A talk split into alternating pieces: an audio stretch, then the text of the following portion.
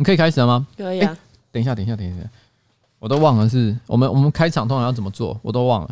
开场，开场是不是啊？不对，重来，重来，重来，重来。我们开场应该是要，哦，对不对？要从这个开始。噔噔噔噔噔噔。Hello，大家好，我是上班不要看的瓜子，AK 台北市议员。我的旁边是我的可爱的小助理，叫做什么名字？彩玲。嘿，彩玲好，彩玲今天陪着我一起来录新资料夹 EP Three。哎，EP Three，我们有标题吗？有。标题是什么？我们都胖了一公斤。哎，这不是我想的。你怎么想到这个标题的？你说说看。因为我早上起床量体重，发现胖了一公斤。My God！但是那是你胖了一公斤啊，那跟我什么关系？因为你今天不是说你在礼拜胖了一点五公斤，在那边装死。我不想承认，我没有胖，我没有胖。而且你刚刚还吃了很多便当。哎，对，我刚我今天今天中午，因为妈这是这是真的是职业伤害，基基于拍片上的需求，一口气吃了两个便当，而且我最近有连续好几个中午都吃了两个以上的便当，为什么？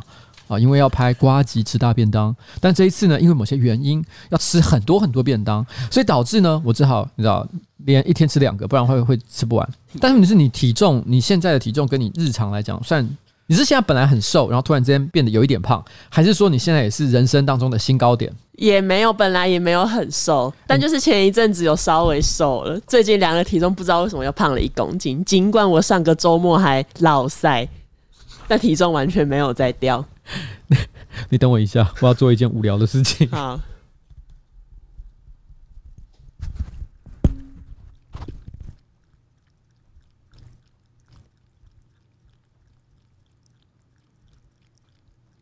各位观众，现在这个是宝宝在喝水的声音。我倒了一杯水，然后他就开始狂喝。大家可以听得到吗？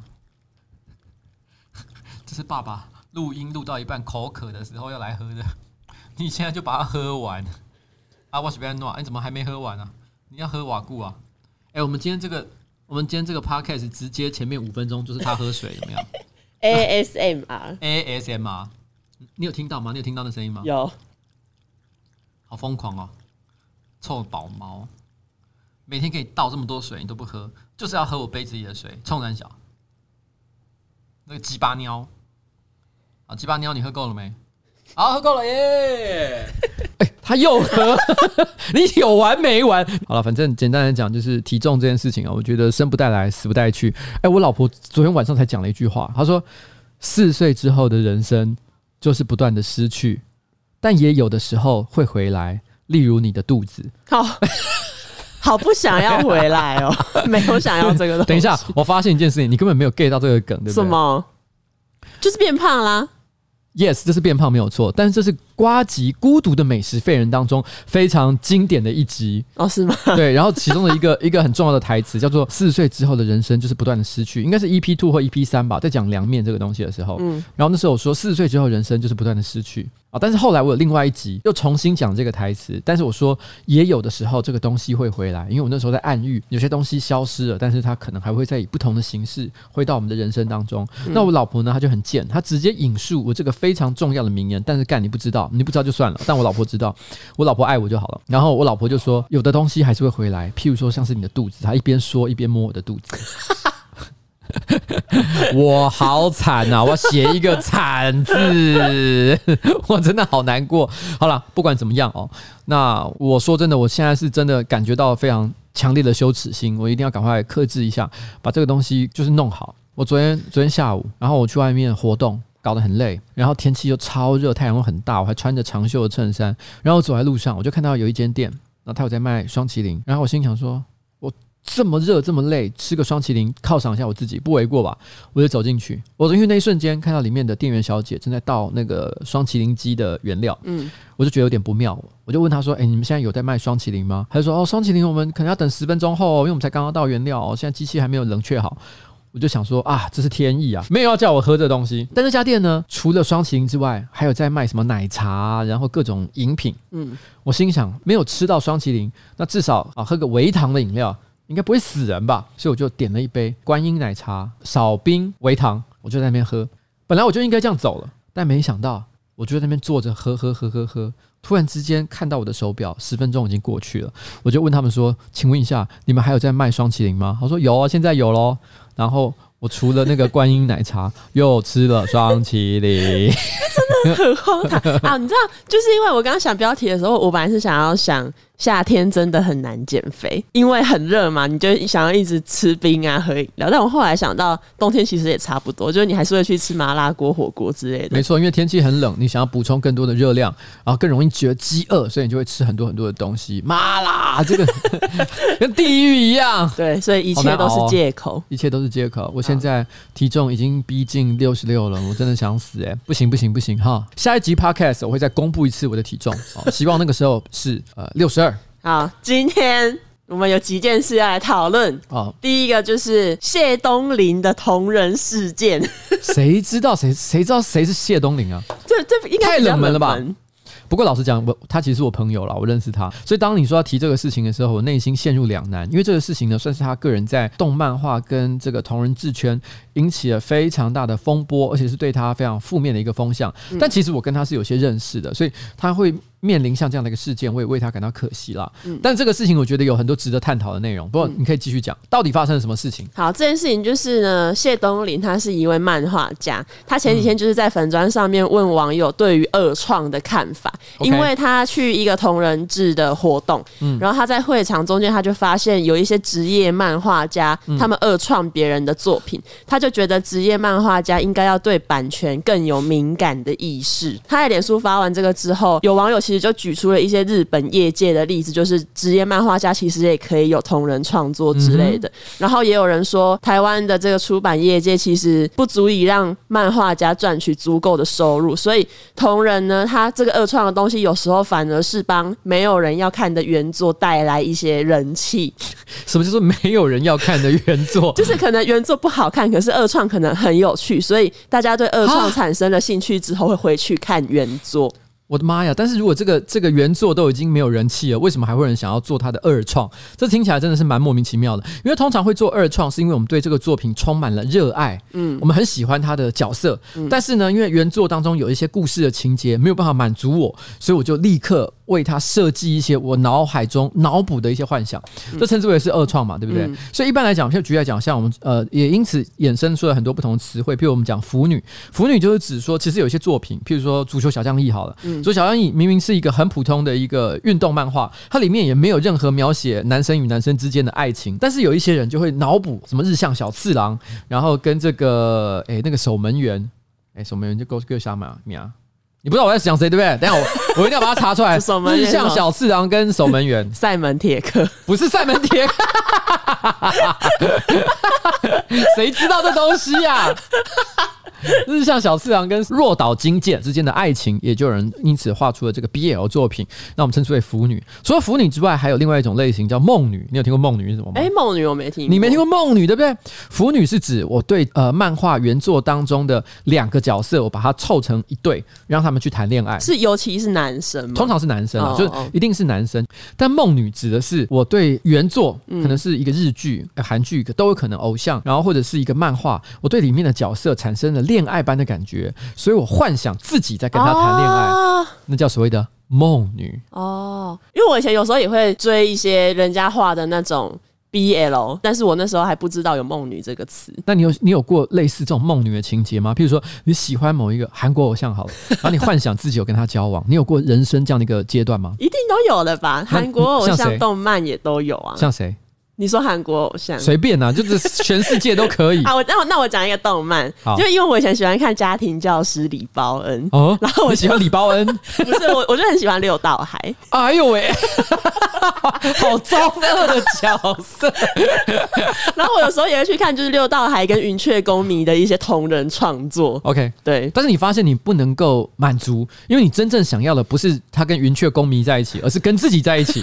你有这样的心情吗？其实会有，可是这种心情通常一过又会想说，哦，他只是一个动漫人物，到底是在想什么？欸、就赶快把自己拉回去。欸、你不可以这样想，你懂我的意思？有啊，他不是不只是动漫人物，好不好？嗯、好，他是实际存在的。好，OK，好，OK，这这样才算是真的有爱。哦，没有，我其实，在讲到这种所谓的同人志二创这件事情的时候，我发现其实网络上很多的看法，我觉得都对，也也不见得都对啊，就是都有一些我个人认为不太完整的一些面向。举个例子来说，好了，像很多人在辩护，就是说，哎、欸，我觉得这种所谓的二创，它是因为对这个创作物有爱，嗯，才会做这件事情。他们想要透过像这样的一个陈述来表达，其实二创是合法合理的一件事情。但其实这个是不正确的说法，因为他很容易就可以找到他的漏洞。举个例子来讲，我很爱彩铃，所以表示我跟踪到他家里面是很合理的一件事情吗？哦，就是私生饭，私生饭。对，就是说你不能够因为觉得有爱，这一切就成立。成立一定建立在其他的因素之上。那的确有人会辩护说，有一些这个漫画家他也有在画二创，职业漫画家在画二创，所以其实画二创没什么。但是这个问题就也是一样的一个道理。这世界上。有一些有名的人在犯罪，那就表示犯罪犯法是可以的吗？譬如说，譬如说，假设我有一天看到柯文哲他闯红灯，嗯，所以我就说，哎，连柯文哲都在闯红灯，所以我闯红灯也没事，我可以这样说吗？所以跟有谁做这件事情也没有任何关系。但是他们讲的这件事情的确存在，有很多的日本漫画家本身都有做二次创作。最有名的例子，我个人，哎，对不起，不能讲最有名的例子，因为可能很多人不知道我在讲谁。因为，因为他是个有点古老的漫画家，真锅壤志，他最有名的作品叫做《银河战国群雄传》，然后他大概是八零到九零年代非常红的一个漫画家。哇，我是不是有点老？没关系，我聆听你的故事。好，故事的梗概就是他把以前日本战国时代的一些武将的概念，然后把它变得有点科幻化，所以他在宇宙之间哦发生这个战国群雄割据的情形，大家会开着战舰在宇宙中就是对战。嗯嗯，但是问题是都是一些战国的这个名将，可是他有一个很强的点，就是这些人。开着战舰在外面，就是呃用镭射炮啊、大炮在那边飞弹，那咻咻咻、嘣嘣嘣的时候，武将呢都无视就是太空中没有氧气这个事实，直接站在船头上，而且甚至于直接跳到别人的船上，开始用武士刀打架。哦，是一个既科幻又奇幻的故事。嗯，好了，讲太多了。但是这个作家呢很色，他很喜欢画色色的同人志漫画。嗯，而且他不只是画别人的，他连自己的都画。哈？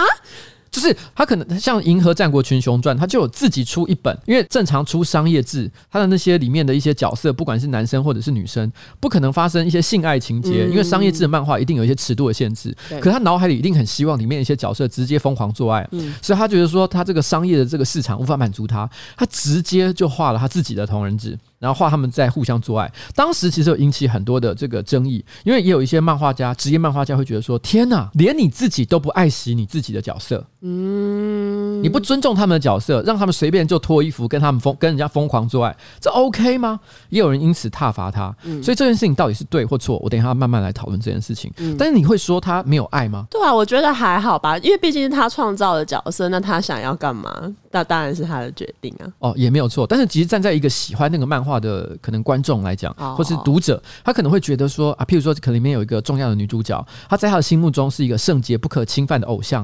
可这个时候，他却跟很多的不同的战国武将，一些长着胸毛、留着大胡子的一些家伙在那边多人运动，他可能就会觉得说：天哪，他不是这种人，他不应该会做这种事情，他不能接受。所以你也可以理解这个观众的心情也是有点受到影响，觉得你这个漫画家怎么可以做这件事情？其实很多知名漫画家都有做这件事情，这是真的。但是我怎么？看这件事情哦，我认为其实所谓的同人志或者是二创，很多人都想要得到一个很标准的答案，就是这个是可做或者是可不做的，好像这个中间呢是没有第三种或者是灰色地带的答案。嗯，但是事实上，在版权的世界里面，绝大多数的这种问题都是在灰色地带。譬如说，瓜吉的直播可不可以放版权音乐？可以，但也不可以。为什么可以？你看我我已经做三百多集的直播了，我每次都有放音乐，有人来告我吗？其实没有。可是没有人来告我，表示这合法吗？其实也没有。如果他今天想要找我麻烦，几乎所有的人都可以找我麻烦。我只是放弃我个人直播时候的音乐上的这个版权收入，我全部送给这些发行商。但是实质上来讲，他有一万个可以找我麻烦的理由。他们没有做，是因为他们知道这件事情没有好处。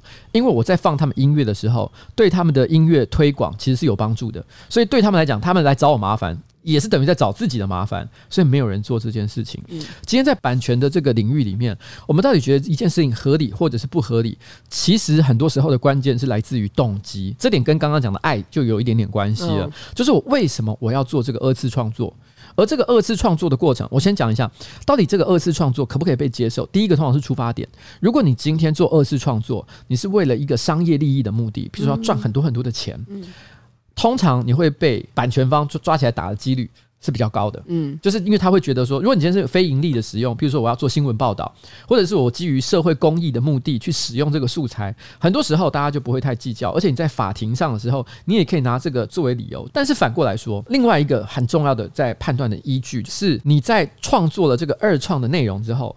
它会不会让人对原创作品跟二创作品之间产生混淆？如果大家会混淆的话，版权所有者就会觉得非常生气。如果我今天能够很明确的区隔出来，比如说举例来讲，我前几天有看到一个柯南的也是二创作品，阿笠博士跟木木警官，对，木木警官两个人在快乐的运动，你有看对不对？有。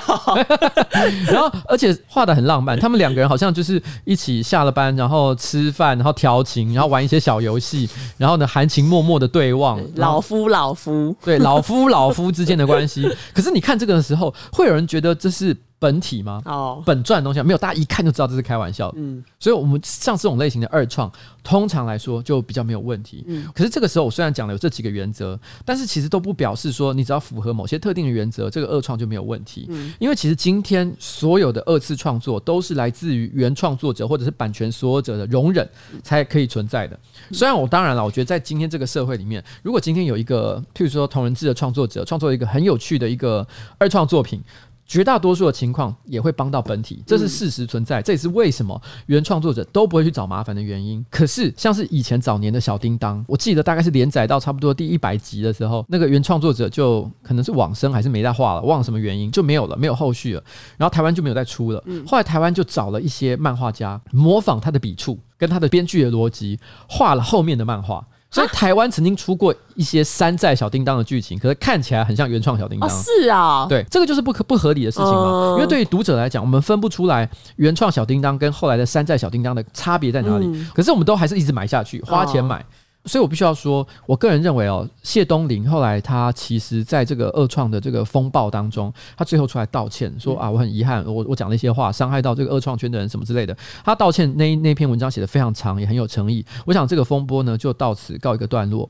我个人认为，其实这个问题的真相就是在版权圈里面，在版权的世界里面，从来就不是对跟不对。这么清楚的二元对立，大概是这样啦。不过刚刚好像提到了什么一个很有趣的事情，就是阿扣跟修，就是他们会针对《够爱》这一首歌，就是到底这首歌是谁创作的争议。来，我们现在必须要邀请一位专家来到现场，他是《够爱》这首歌的专家哦。因为老实说，我连这首歌是什么样的节奏我都不知道，我没听过，我没听过这首歌。好，我们现在立刻邀请我们的专家来到现场。Hello，专家，请问一下你叫什么名字？可以介自我介绍一下吗？我叫东成业。东城业，东城业同学，东业同学。老实说，终极系列在台湾出的时候年纪很大了，所以我对这些东西不是很有兴趣。但是显然啊、哦，你小时候是跟着终极系列一起长大的，那你要不要谈一下你对这件事情的看法？够爱呢？阿扣说这是他写的，修说你你在棒槌，其实那是我写的，是你只是你拿去改。那你对这件事情的看法是怎么样？诶。一首歌是怎么做出来的？其实歌有大概可以分三个部分。哎、欸，等一下，你昨天都没讲那么复复杂、欸，你今天怎么突然之间变那么复杂？没有没有，因为你要知道歌有哪三个部分，你才会知道现在的争议是什么。好好好，那我们请专家说明。好，一首歌的组成有编曲，编曲就是所谓的。一开始不是先作曲吗？我以为编曲是最后才做。哎、欸，看个人习惯，但是我听过他们的访谈，显然这首歌是先有作曲。那所谓的作曲就是这首歌是什么风格，它用什么和弦进行，它配了哪些乐器进去，它的和弦、吉他、贝斯。要怎么编？这是一个基底，作曲是那个旋律线，哒哒哒哒哒哒哒哒哒哒，这是一个旋律线。最后是作词，我的爱只能够，对对对。所以今天两边都同意的说法是，编曲是东城卫跟修，作词是谢和弦做的。但作曲这个部分出了争议，因为那个时候他们一起在演终极系列的电视剧，要做出这首主题曲，米可这个公司希望东城卫吧是可米。哦，可米 可米这个公司，我觉得今天的东野他整个讲话超 K 的，他因为你知道，因为今天面对的是一个他很认真对待的主题，你知道以前随便乱瞎聊他都讲话侃侃而谈，但 今天是他心目中最爱的事物。我们要帮你放松，你要先唱一段够爱一开始的 rap，对，你唱一下够爱 rap 给大家听听，你要证明一下你有多爱。对，等一下也要你够不够爱？啊，我穿越金星、木星、水星、火星、土星，追寻。追寻你时间滴滴答滴答答的声音。你们要看什么了？什么东西？我看一下，我看一下。我穿梭金星、木星、水星、火星、土星，追寻追寻你时间滴答滴答滴答答的声音。我跟你讲，因为我说我没有听过《够爱》这首歌，我不知道《够爱》是不是很屌的一首歌。他就说这首歌很屌，我唱给你听。他现场直接就啊，你知道吗？没有看歌词，直接把整段唱出来。我整个吓到，我整个吓到。我说东野，你不是一个独立乐团的贝斯手吗？你居然心目中认为《够爱》是一首很棒的歌？来，你说说看，够爱在你的心中到底占有多重要的一个地位？你讲讲看。也也没有多重要。啊 屁！你昨天明明就说这是你，这是一首很赞、很酷、陪着你长大的一首歌，而且你直接就可以唱出他的 rap，你也不用看歌词。以前。对乐团没有什么概念，就只是觉得他们是一个团体，可能跟五五六六差不多。乐团，你觉得东城卫是一个真实存在的团体？对，以前我我对五月天我还没有认真的。你觉得五月天跟东城卫是同等级的一个乐团？不是不是不是，是 我以前还没有熟悉五月天的时候，我也只是觉得他们就是一个偶像团体。我懂我懂，就是说你觉得跟五月天跟东城卫都同样是偶像团体？不是不是，但乐团这个概念，自从乐团概念是东城卫给你的。对，乐团这个概念。所以五月天是偶像，但东城卫是真正的乐团。东城卫是你的乐团启蒙。在我小时候是这样。My God！小时候就是看哦，这是什么？这是贝斯？什么是贝斯？是不是长得跟吉他一样？然后就是看他们每个人拿不同的乐器在那边标战力指数。我现在我那时候开始有了乐团这个概念，原来乐团是吉他、贝斯、鼓、主唱组成的。那你那时候看到汪东城弹吉他的那个经典画面的时候，你是怎么想的？你有吓到吗？我有被那个动画吓到，所以呢，你刚刚说你觉得这件事情出现了争议，然后你觉得怎么看？可能其中一个人主要做了曲，另一个人有对曲做修改，但是他们是说当时因为版权概念模糊，他们又都是新人，所以公司那时候叫他们不要对这件事太执着，一个给作曲，一个给作词。那你在你这个从小曾经非常崇拜修跟阿扣的情况之下，你心里是怎么看的？你会觉得很遗憾吗？觉得说天哪，我心目中的 CP 团魂 CP 对东城卫 CP 团魂破灭，我觉得每个团都会发生，因为我觉得一个乐团里面对写歌这件事，基本上所有团员都会参与。我们的歌也都是作词、作曲、编曲，一定都会有两个人的修改。我相信他们两个都在曲上有做过更动。就是老实讲，他昨天讲的比较好笑。他刚好严肃，对他刚刚很震惊的要陈述这个事件，我好难过。他昨天讲的明明是一个迷弟，然后在那边疯狂的讲说，我觉得修才是对的。我觉得我一开始觉得修是对的的原因，就是将近十年里面，你因为觉得阿寇有吸毒，所以你觉得他讲话不可信。不是，是这十年里面的确，我的印象里一直使用这首歌的是东城卫与修，后来与曾沛慈的翻唱，跟之后公开使用这首歌都是修那一边，所以我自然是觉得这十年来，如果阿寇也没有任何的反应，或者是那当然就是人家会觉得是修，就是修感觉就是理所当然的比较握有这首歌的主权。但我看了谢和弦他的解释是，这首歌是他们共同创作，修要怎么使用。他其实都尊重，所以这十几年他也没有跟他要过任何的版费，嗯，所以谢和弦才会在这个时候有点生气。好啦，我跟你讲，我觉得场子都快要被搞冷了。好，OK，不管怎么样，那我觉得今天呢，在冬夜结束之前，我们要不要用简单的大概三到五分钟左右的时间，稍微讲一下你对于呃这一次的这个高雄选举结束之后，你个人的感想？你对于爸爸的这个最后的这个得到四趴的票的这个感想？这种选举，呃，这个选举结果，就着我们原本的猜想，其实没有很意外，因为不管是市长或立委选举，最后都是只有一个人会胜出，那跟多席次的议员不一样，最终大家都会想要把票投给会赢的那一方，就算你有支持的人。但看他稳输，你基本上不会有那个动力出去做这个投票行为。其实我很感谢有出来投的三万多人，他们明知道我们稳输，还愿意把票投给他，代表他们是真心支持你，才会愿意出来做这件白宫。所以我很真心感谢这三万多人。东野，你打算什么时候出来选？你刚刚讲的话跟政治人物没什么两样，官腔官官腔到一个不行。我今天叫你来是让你讲出肺腑之言，你直接在那边臭干屌，所有你看不顺眼的事情，然后讲出你那些话，然后直接叫你爸说他妈你你你。爸爸宣布参选那一天，你就坐在我斜斜斜前面的那个沙发上，噼里啪啦跟你爸讲那一堆。我跟你讲，那时候影片我还有拍下来。我跟你讲，你要再继续在那种讲这种官腔的话，我直接把它释放到我的 IG 上，直接怒泼一波，怒泼一波，让大家看看你到底是一个什么样的人。对，然后 take 柯文哲，没错，中党 啊，敢不敢？啊，我要讲什么？给你三十秒时间做最后陈述，说一个实话，不要像政治人物一样，说一个观众想听的话。对。譬如说干什么之类的，用干做开头好，给你一个限制，你只能讲干。你刚开头一定要讲一个干，干怎样？干怎样？嗯，干嘛？好，你可以退场了。好，我想一下。呃，我必须坦白讲了，如果说你今天你爸爸有胜选的话，那是是否会赏我一个官传局或者是文化局长来做？你会接潘恒旭的位置？我会，我可以接潘恒旭的位置吗？这样。你就要站在高雄市议会里面，被那些国民党议员指着，你要想要干爆我。好了，我开玩笑的，我没有要做这件事情。我非常谢谢东野小王子，刚刚那一段剪掉哦，拜拜，拜拜。好了，哎、欸，那我们接下来还有什么东西可以聊聊？好，接下来就是最近有一个是全球最后一间百事达，哇，他现在跟 Airbnb 联手，你可以在那一间百事达里面住个几天哦。哎、欸，这想法很有趣哎、欸，我也觉得蛮有趣的。它是它是个永久性的活动吗？不是不是，它是一个，它好像是有九月十八号到二十号而已。好，这只有这几天啊？对，只有这几天。好可惜哦，如果它是一个年一整年的活动的话，我觉得蛮有趣的，搞不好很多人都会想去。因为老实讲，现在。你小时候，你经历过百事达或者是这个录影带或者是 DVD 出租行业还非常兴盛的时代吗？有，就是我小时候，我爸都会带我去牙艺影音，然后我都会在那边租一些宫崎骏的电影啊，或者是戏说台湾。戏说台湾有什么好租的？我傻眼，谁会租那个东西啊？因为电视上看不到所有的集数，而且有时候还会有一些类似电影版的长度。我的 My God！你喜欢细说台湾？小时候觉得很好看。你好喜欢它在哪一点？神怪故事？对，我我以前有点类似，把它当成是一个台湾本土的鬼故事在看的感觉。你把它当成台湾的 X 档案？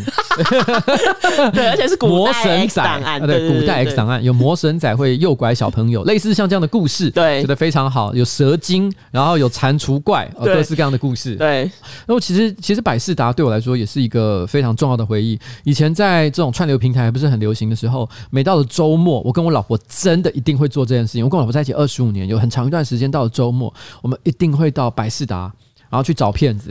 一次租个两三片，然后呢，回到家里面，然后一边欣赏，然后一边吃东西，然后那是我们非常重要的一个娱乐活动。所以有时候光是不只是看 DVD 而已，连逛百事达这件事情都非常的疗愈。真的，就是你会一步一步拿一些你有兴趣的电影起来看简介，然后在那边东想西想想你会不会喜欢这一部。哎、欸，真的是这样的感觉。真的，而且因为以前已经有网络这个时代了，可是因为网络上有一些对一些比较冷门的电影的介绍，可能也不见得那么的充足，不像现在，再怎么冷门的东西，你都会找到找到一。堆的评论，然后 IMDB 啊、Rotten Tomato 啊，都会立刻给你评分，然后告诉你说这东西值得或不值得。没有那个时候很常在踩雷，真的，但踩雷的过程又非常的有趣。对，哇，那时候就是在那边看半天，有时候一看半个小时、一个小时就过去了，很疗愈。而且那时候的百事达，我记得开到非常晚，嗯，所以我说我们可能到了深夜还在那边流连忘返。对。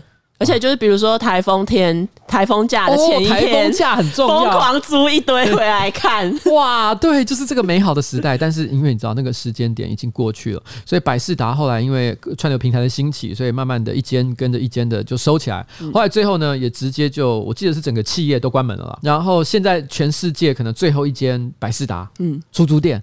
现在就直接给 Airbnb 去办一个特别的活动，你可以夜宿百事达，在那边看 DVD，对、哦，这感觉真的很特别，真的。这个你有看过？那个南方公园其实有一集正好在拍类似的东西，就是史丹的爸爸，他就是呃被那种可能不孝的业务员欺骗，嗯，然后他就跑去买了一间百事达，想要经营百事达，嗯可都没有人来租片。好惨哦对哦。，然后最后他在那那里面就是濒临疯狂，然后开始要有点像是要杀这个家人的那种感觉，嗯就他故意拍的有点恐怖片，像《Shining》什么之类的，嗯你知道《Shining》吗？嗯，鬼店。啊，对，鬼店，哎，哎 你知道呀，好好赞哦！他就有点故意弄得很像鬼店的场景，就是他租下了，他买下了这个百事达之后，本来以为可以大发利市，然后呢，就是让这个世界上所有的人都开始重新回到看 DVD 的时代，可是没想到没有，然后最后呢，最后整个他自己也陷入疯狂的状态，开始追杀家人。哇，那故事其实蛮经典的，也会让人怀念起这个白世达曾经非常热门的时代。而且这阵子其实有一个也很类似的事情，就是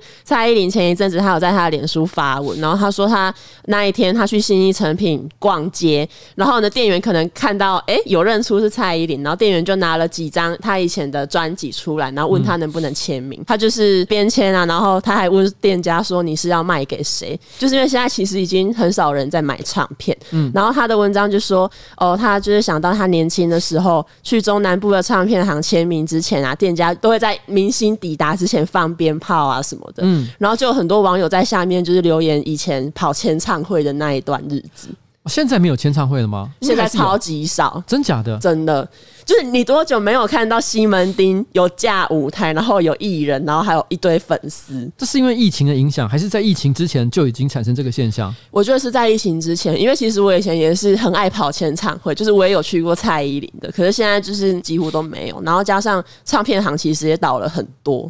到底是什么样？因为百事达的消失，我可以理解，但是为什么艺人的签唱会不再受到欢迎？这是因为譬如说音乐发行市场本质上的改变吗？还是说台湾单纯的就是已经再也没有厉害的偶像？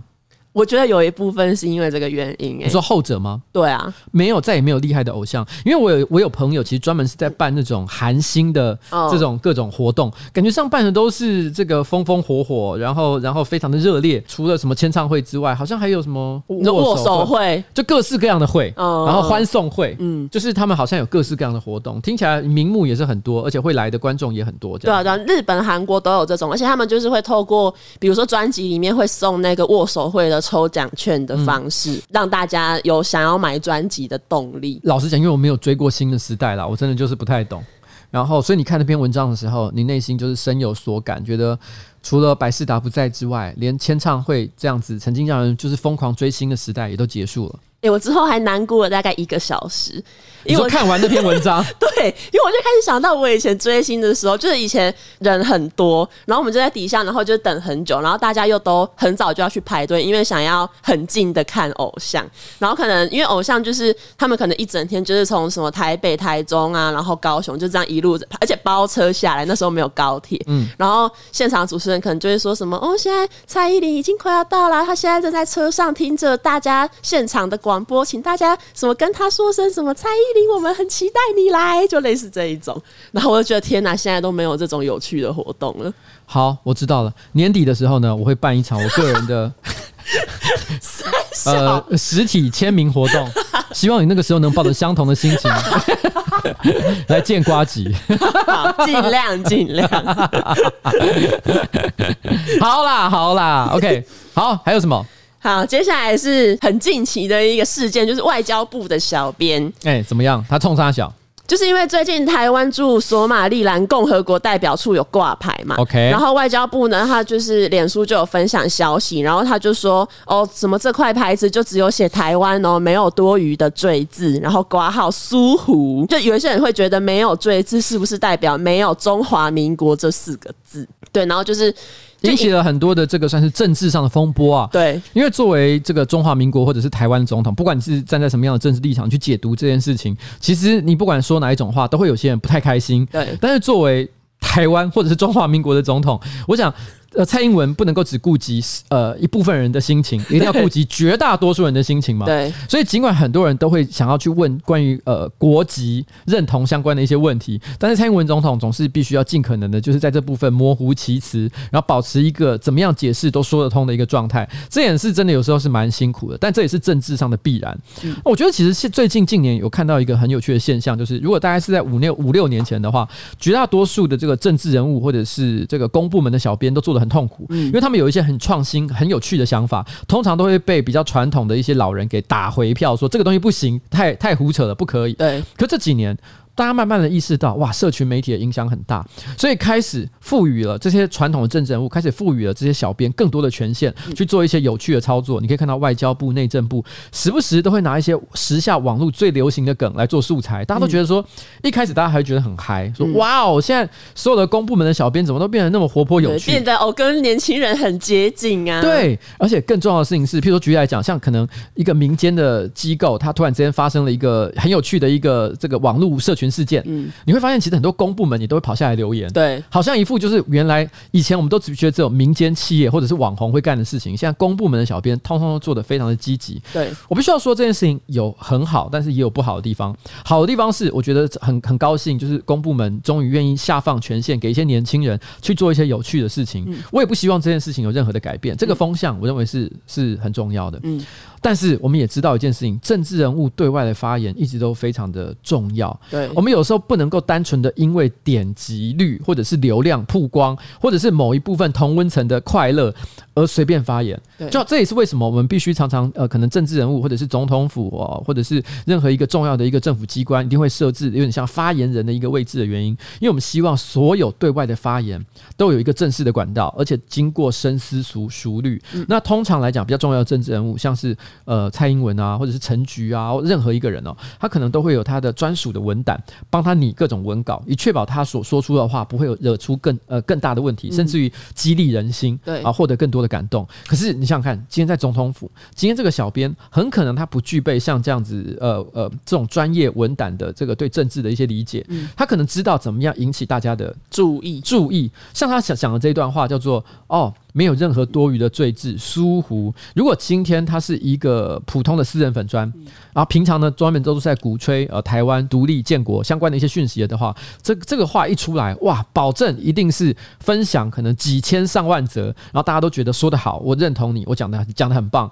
可是偏偏他是外交部，他如果做出了像这样表达的时候，哇，这真的有可能会惹出一些问题。嗯，所以我觉得这是目前公部门，我觉得在处理社群的时候，他现在有一点像授权是一件很好的事情，嗯，但是授权过度变成脱缰野马，会让人觉得有点担心了，就是说这个不见得是一个完全正确的方向。嗯，而且有时候可能就是，就我觉得可能也不是故意的，但可能就是潜意识，因为小编通常都带有个人立场，他们就很有可能会，他们觉得自己这样做很客观，但其实。嗯，无意之中偷渡了一些自己的意见在里面。对，但是我觉得公部门说真的，他还是有一些公部门不得不逃避的角色啊。对，所以这件事情哦，真的是要，我觉得是要谨慎。那但是当然的，我也不希望回到过去，所有的公部门的发言都变得很无聊的时代。我觉得那样也不好。嗯、我觉得这个大家还在学习该怎么做，所以这件事情呢，我也不想过度谴责。嗯、但的确，我认为这件事情是需要检讨一下，到底现在公部门的小编是不是有可能出了什么问题？因为事实上，最近还出现了另外一个新闻，是有个金山区公所，嗯，金山区公所的这个小编，他突然发生猝死死的案件哦。嗯虽然我认为，就目前我所看到所有新闻资讯来看，不见得这个区公所小编的过世跟他的工作有必然的关系，因为也可能单纯是他个人健康发生了一些问题。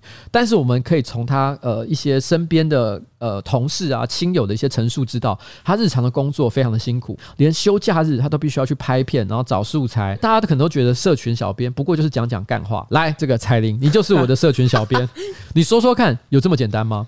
其实真的没有那么简单。就如果你又要有趣，然后又要也因为也不是每个话题都可以跟上时事，那你如果跟不上时事，你当然就要自己去发想。但如果偏偏就最近真的没发生什么事，那你到底要怎么做？就我觉得有时候做起来还蛮辛苦的一件事情。因为其实我给彩铃哦是是有一个固定的一个算像 KPI 一样的东西，就是每隔一段多少时间要发多少的文章，然后呢要做多少的留言。其实这是我有定下一个基本标准的。所以如果做不到的话，因为有时候真的没话题，也要找话题。所以这也导致现在这个彩铃呢非常好色的使用技巧 大幅提升，因为每当他不知道该怎么办的时候，他就会打开非常好色。对，我就会开始做长辈图，因为有一天我突然之间跟他讲说，反正我们现在也有在经营赖社群嘛，那赖社群呢反正年龄层比较高一点点啊，我们就干脆就开始做大量的长辈图来用好了，反正别人也都有做嘛，那我们也做，做也不会死，对不对？对结果那些长辈图还被你直接上到 Facebook 上面。昨天那一篇到底是怎么回事？瓜吉轩，瓜吉轩啊！我那时候，我其实坦坦白讲，之前你在上那个那今日我最美那个素材的时候，我没有认真看，所以我还没注意到你把我名字都改成了什么吉轩。吉轩到底是三小，是一个姐姐，对，是一个姐，是漂亮的姐姐，一个漂亮姐姐。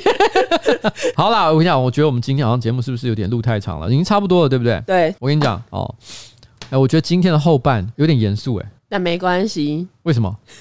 因为我们不一定要搞笑，因为观众都有回馈给你说，不一定要搞笑啊，也可以深入讨论几个话题。那我们刚刚讨论的有很深入吗？我觉得还不错啊。我觉得第一个光是那个二创同人那一个，但是我觉得有点头重脚轻，你知道吗？通常来讲，这个题材上的编排到了后半的时候，反而是要进入高潮状况。但是后面的题目如果变得太轻的时候，大家听完会有一种意犹未尽感。嗯，所以下次你可能题目的编排要稍微。你知道你是我的社群小编，这部分你多注意一点。我这个就是给你一个一个小小的教训。那本周呢，我们的这一个 podcast 差不多录到这边告一个段落。好，哎、欸，我跟你讲，我我真的有个建议啊，以后 podcast 的最后一个主题哦，要么就是有一个非常厉害的高潮，嗯，要不然就是很好笑，那我们可以在欢笑声当中结束，你懂吗？OK，好不好？不要是严肃的东西。好，金山区小编这是三小。讲了让人难过，肃了起来。这是个悲伤的事情哎，而且我还必须要去评论现在的小编到底做事是对还是错。然后如果我讲他们不好，我觉得会有很多小编很难过。好，那我下次尽量找，比如说甜蛙交新男友这一种型。甜蛙交新男友谁在乎？那是你才在乎的。哦，我跟你讲，讲一个无聊的事情。好。因为李奕晨看起来是有听我们上一次的直播，就台通的李奕晨，嗯，所以他最近有时候会寄一些搞笑图、迷因图给我看，嗯，然后都会跟我讲说以往生，好美啊！他就说我我我以往生，烦死了，烦死！啊，这是你一个带起的新流行啊，大家一起往生吧！啊，今天我们的这个 p o c k e t 到此告一个段落，谢谢大家，我是上班不要看的瓜吉，A K 台北市议员邱威杰，这位是彩玲，耶，拜拜，拜拜。